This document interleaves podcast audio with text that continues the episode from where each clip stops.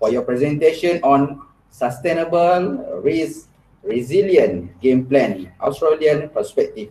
Please welcome Dr. Sixel. Okay, thank you very much. Um, uh, I'm very happy to have received your invitation. Uh, thank you to the um, Cooperative Institute of Malaysia and to Maud Roslan Bani Amin. Uh, it has been, it's, it, I was very uh, happy and flattered to be invited to this seminar. And also thank you to the Director Sarina for her help uh, in setting this up for me. Okay, um, so my name is Cecil Grimstad, and I've, as your introduction said, I've been at the business school for the last um, 14 years. I'm originally from Norway, and uh, Norway in Scandinavia, uh, that is a region full of cooperatives. So I have a strong cooperative background from from that country before I came to Australia. It's in your blood. It's in Sorry? your blood. It's in your it's blood. in my blood. It's in my blood. Yes. um, and I um, I was asked today to talk about the importance of strategic planning and the process of reviewing the plan, uh, reviewing the strategic plan um, in relation to COVID. So I will talk about um, this in relation to a cooperative business. So I won't, and I've, I've been so enjoying the previous um, um, speakers' uh, input because it, it's all very uh, while um, uh, uh, Azrin was talking about the resilience in the travel agents, uh, the cooperative travel agency, I thought that was a very, very interesting example of the agility of a co-op structure. Uh, and Sharina, you, you went more into how communities as a whole also have to relate to COVID, but also, um, should I say, use strategic planning in, in that, in, in, trying to help co- both communities and, and the park management, I guess, to um, develop uh, resilience in that aspect. Yeah. So my presentation today will, um, I will talk first about relationship between strategy, risk and resilience. And then I'll go a little bit into the Australian co-op sector, which is tiny compared to Malaysia and Norway. but uh, we'll still talk about that. Uh, I'll talk a little bit about the Australian government's response and also how the co-op sector has responded and give some examples of what I see as um, a co-op, the cooperative advantage. Oh, um, I first wanted to talk about the definition of of risk um, because uh, let me just check. I hope you give me some time. Uh, you give me a, a a note if I'm talking over time. Um, yeah. So first I'll talk about definition of risk. So according to ISO 3000, uh, 31000, risk is the effect of uncertainty on your objectives, on the objectives of what, on the goals that you want to achieve. So if you are a, a business or an organization, um, you might need to sit down and think about, okay, uh, what are the risks that we know about? Um, for for reaching our objectives.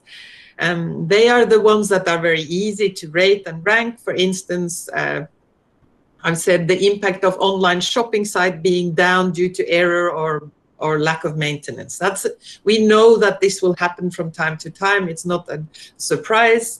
How do you deal with that?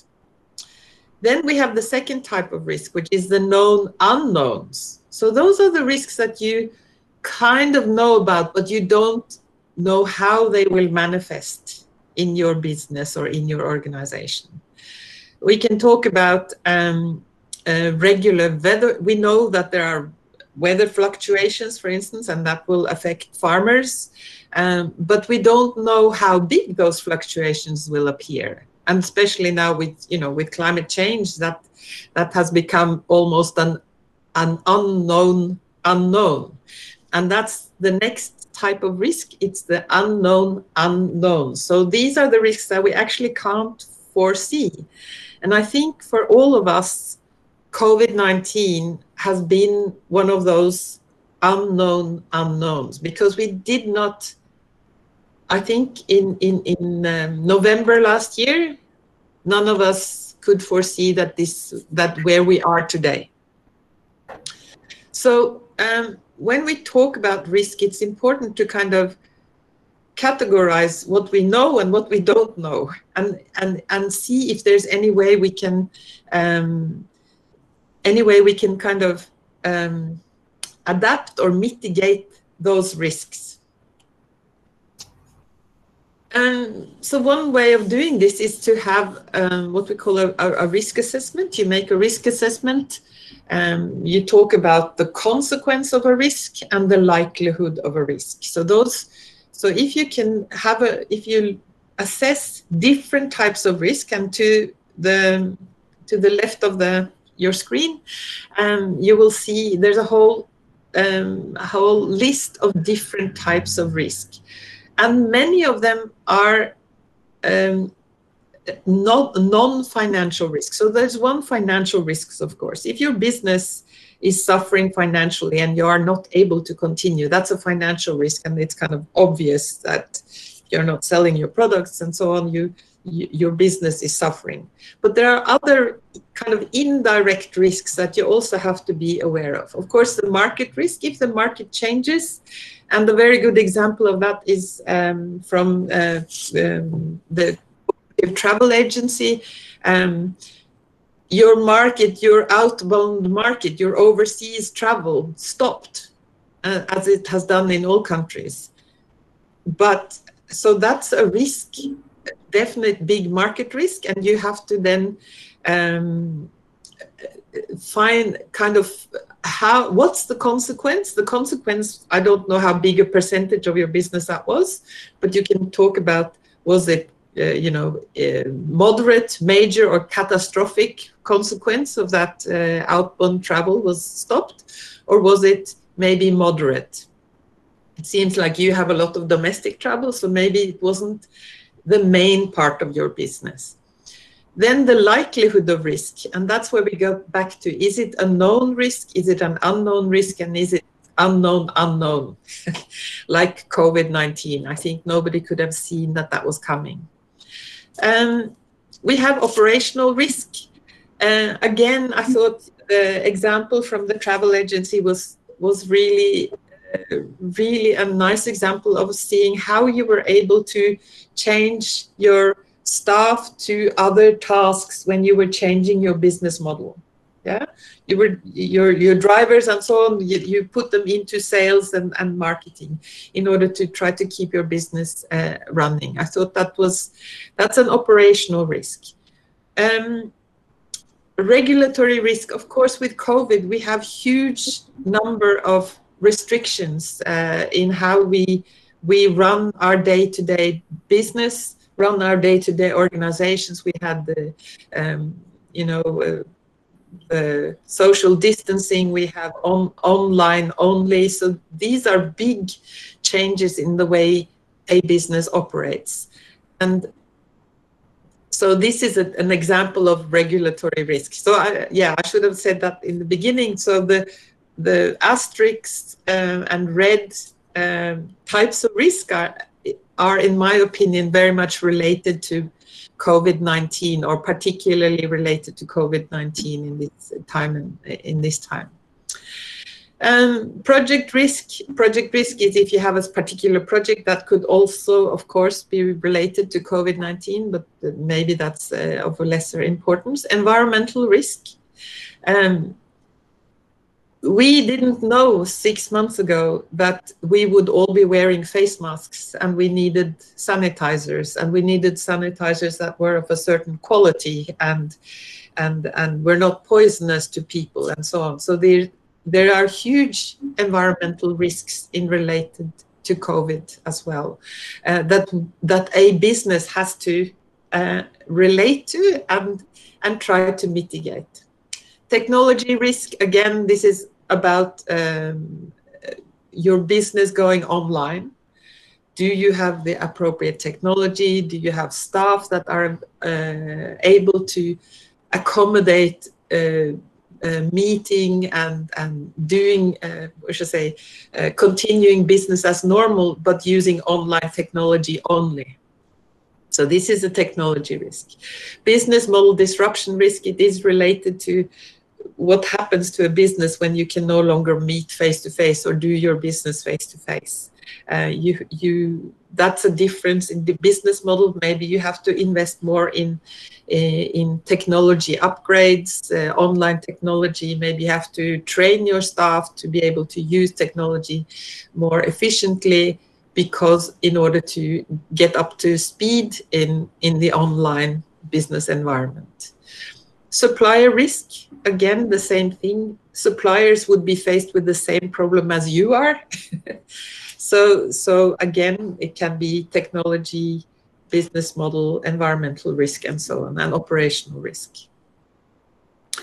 Uh, organizational risks, uh, again, I think the example from um, the cooperative travel agency was a really good one because it talks about how you uh, are able to uh, in an agile way it seemed like uh, maybe it, it, didn't feel like that uh, in the time but it seemed like you were able to change your the way you used staff, and you said you had not actually um, had to. Um, um, none of your staff had to leave the business, which I think is a, tremendous uh, success because we see so many businesses where staff have had to to leave and which leaves them in a terrible situation. Um, so this is um, I think this is a, a good framework to try to look at your own business or your own co-op um, on what where are the risks and how what is the likelihood of a risk and what's the consequence of a risk? Um, and it's it's a good time to look at risk assessment because i mean uh, because and it's a good time to reflect on on on risk uh, and and uh, assessing risk in a cooperative. Because uh, all businesses whether they are cooperative or corporate have had to relate to covid. But it is how you have managed to respond to covid that will give you that gives you really a lot of time a lot of um, input into a reflective process of how did we respond? How, where were our problems? And how can we respond better um, going forward.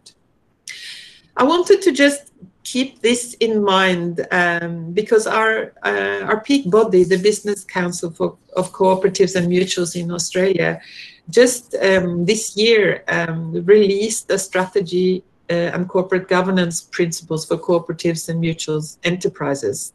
And the one thing that is really important is that the business strategy for a cooperative uh, is a description of how the organization intends to create value for its members and its stakeholders. And I think that is really, really important because that is the one thing that is different to a corporation.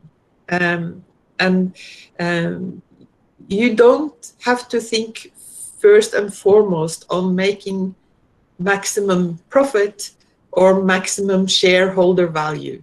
You actually have to think first and foremost on how do you create value for your members and your stakeholders or your community.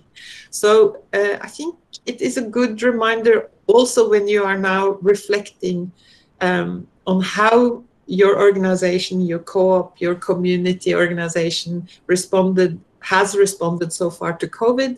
Uh, what can we learn from it and how are we able to go forward while always making sure that we create, protect, and return member value. I think this is really important. So if we look at um, what a cooperative and mutual enterprise strategy or a strat we can we can see that there's a kind of a certain uh, strategic planning cycle that is normally we see a strategic planning plan being made every three to five years. Uh, it starts with collecting data an, an analysis evaluate what's happened. You you include a risk assessment, probab probability and severity in that um, phase where you are ana analyzing and evaluating. And then you make a plan with your values, your missions, and, and measurable KPIs. Um, then the next step is to implement your plan, of course, and then uh, and then after you have implemented this plan in three to five years, you review and reflect and see where you're, you were successful and where you were less successful. Now, of course, COVID um, kind of disrupts this whole uh, very structured and, and regular uh, planning cycle because it, it, it fell down on the whole world and and it needs to be, uh, so your strategic plans would probably need to be revisited. Um, it disrupted most businesses, most livelihoods. And but it, as I said, it is also a good time to review and reflect on what you did well, and what where you can improve, and what are the essential steps you need to take to improve your your co-op. The way I see it is that the cooperative business model has several advantages. As I said before, it's a not profit only focus. So you can, you have to make sure that it is uh, member focused. You create value for your members and the, and the community and stakeholders that your members are from. It's a network business model. Through, through it is a cooperative advantage that makes it more agile. Cooperation with other stakeholders and other cooperatives makes you make you strong and more agile. You can make quick decisions to protect your business members and compute and community.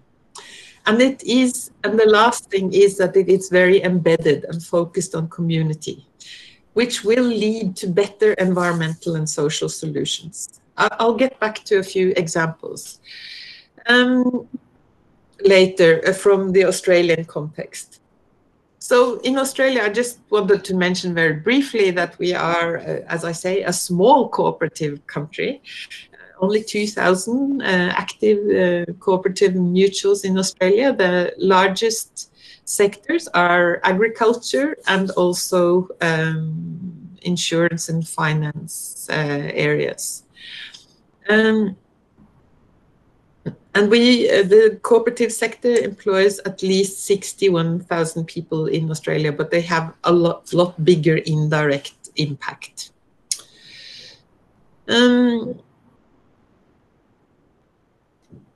the Australian government and its COVID response has, I would say, has been very fast, has been quick and substantial. It has led to lockdown and closing of national borders, and between states and even between regions. Uh, I don't know if you're aware, but Victoria has had a very severe lockdown for, for almost three months. Um, uh, the federal government has kept incoming flights um, and has hit, and um, and we have Australia is a country that has a very high rate of immigration, and this year we have had the lowest immigration into Australia in 40 years. So, um, and and of course we have a very strong university sector which has been very hit very hard with no international students arriving. Uh, we have had rental support, we have had job seeker and job keeper support for people looking for or are or have been in employment. So that has been good responses from the government. Uh, and we have had uh, a low number of um, fatalities, uh, only less than 1,000 deaths. But one thing that COVID has revealed to Australia is that because we are a very export-oriented economy uh, and, and uh, it has revealed that um, there is an extreme dependency on supply of products from overseas and also that um, the domestic manufacturing and supply chains are very weak. So when the borders close, like we have experienced, um, there's huge problems in getting hold of supply necessary supplies, also within the health sector. So um, we have just received a COVID recovery budget, uh, the national COVID recovery budget, which was presented last week.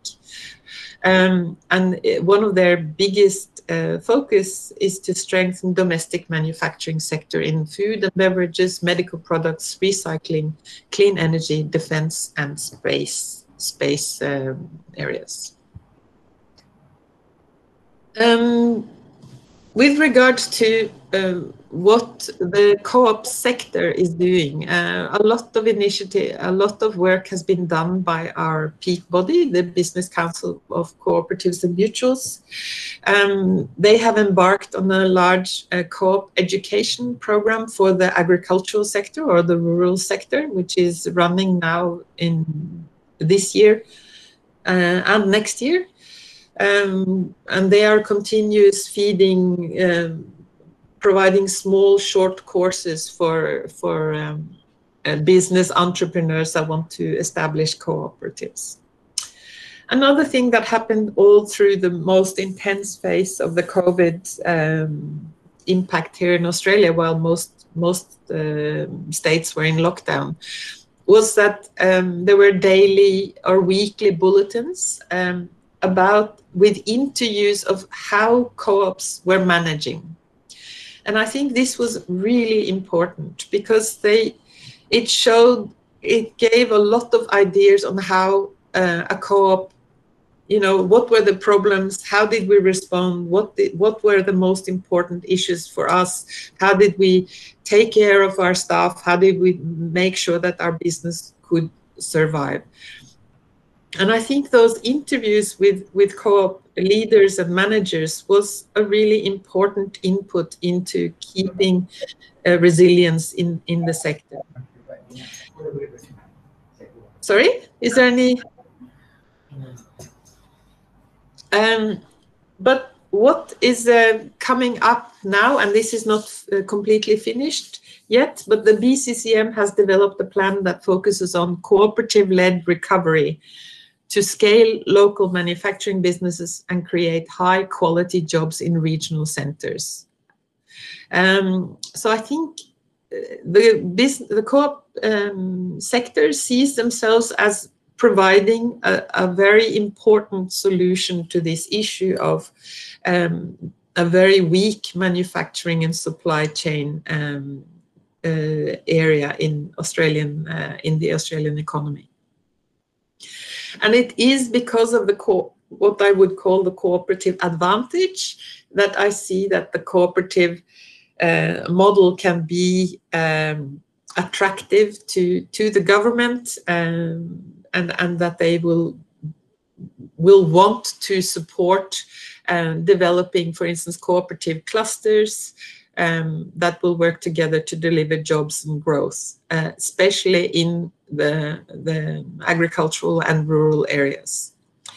And there are many examples um, of what I call um, enterprise cooperatives in Australia, and they they are have been very successful over many years. Um, I, here I will mention Rapid Clean and HunterNet, both of those two co-ops are um, what I call enterprise co-ops. So they are a co-op, in a way, a, a, an, umbrella co-op uh, that uh, supports um, a large number of small businesses. So Rapid Clean is a is a co-op of small cleaning agencies. Um, these can be family-owned or, or, or corporate or uh, yeah small um, incorporated uh, businesses. Uh, they don't have to be co-ops themselves, but they are members of Rapid Clean, and um, and they have been very successful over many third over several decades. Um, but one thing I, I was very um, impressed by one of the early interviews with the CEO of Rapid Clean, uh, Bruce Lee. He said that when COVID hit, the, the, the demand for sanitizers and cleaning products was enormous. And, and he said, you know, we were so happy to start with because we saw, ah, we've got this opportunity now to sell everything, all our stock, everything we have, and, and provide a, a products that's needed in the community. But he said, I quickly realized that we couldn't just keep on, what should I say, giving we had to protect our staff and our members too. So after the first crazy couple of weeks, they actually shut down some of their outlets so that they could sit down, reflect, and say, how do we actually deal with this in a way that we don't, that people um, don't, uh, uh, what should I say, uh, so that they can continue to deliver this in a sustainable way continue to deliver services and products in a sustainable way.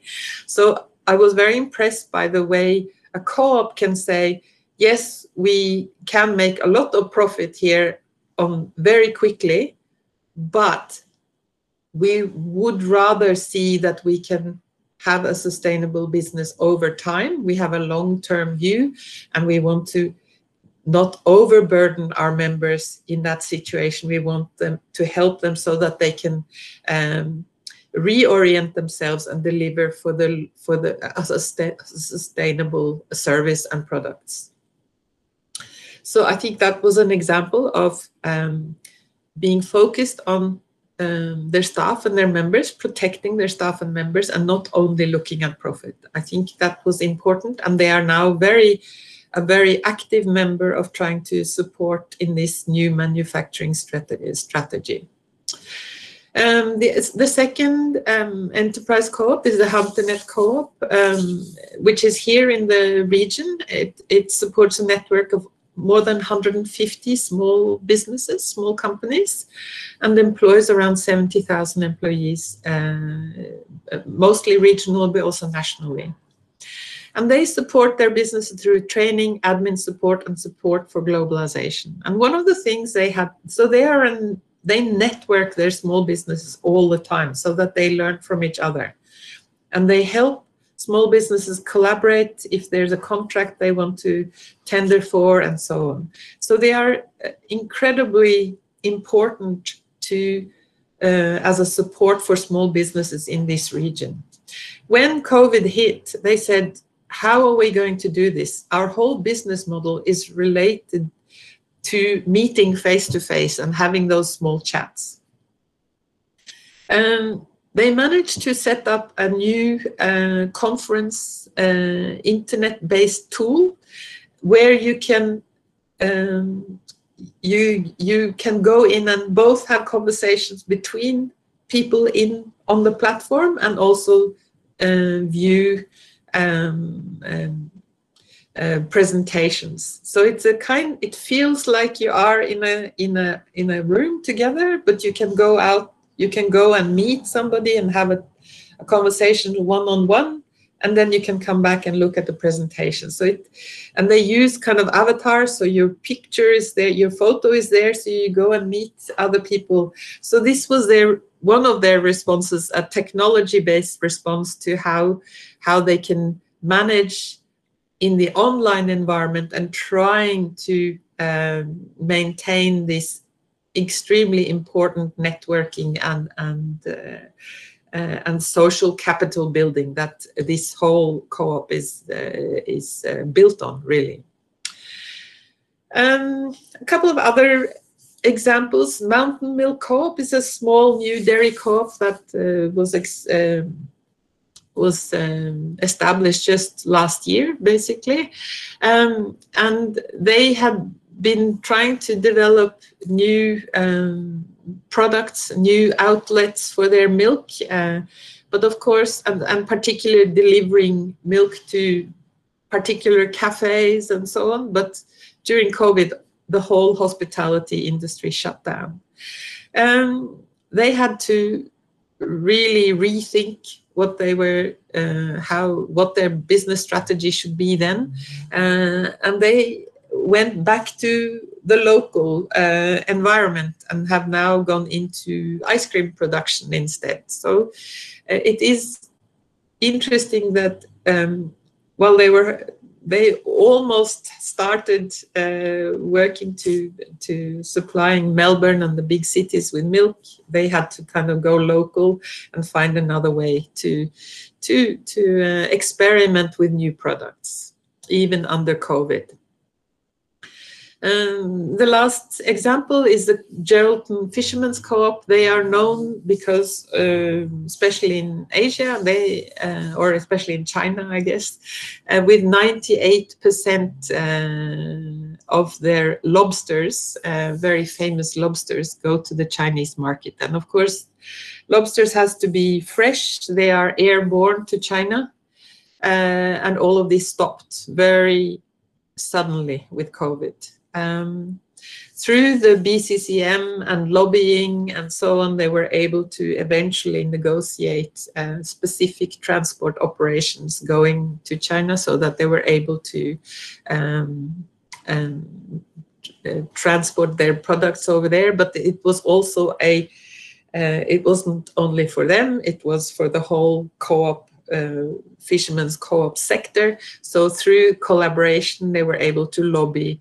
for for um, getting government support for for transport um, um, opportunities uh, to sell their products. So otherwise, um, a lot of the fishermen would be without uh, work, of course, because that was their main um, market.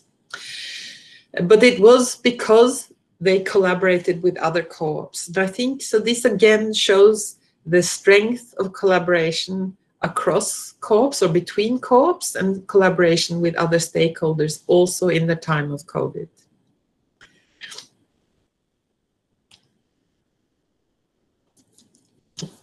So I think the Australian cooperatives have shown resilience. So the focus on member value, both economically and socially, is really important.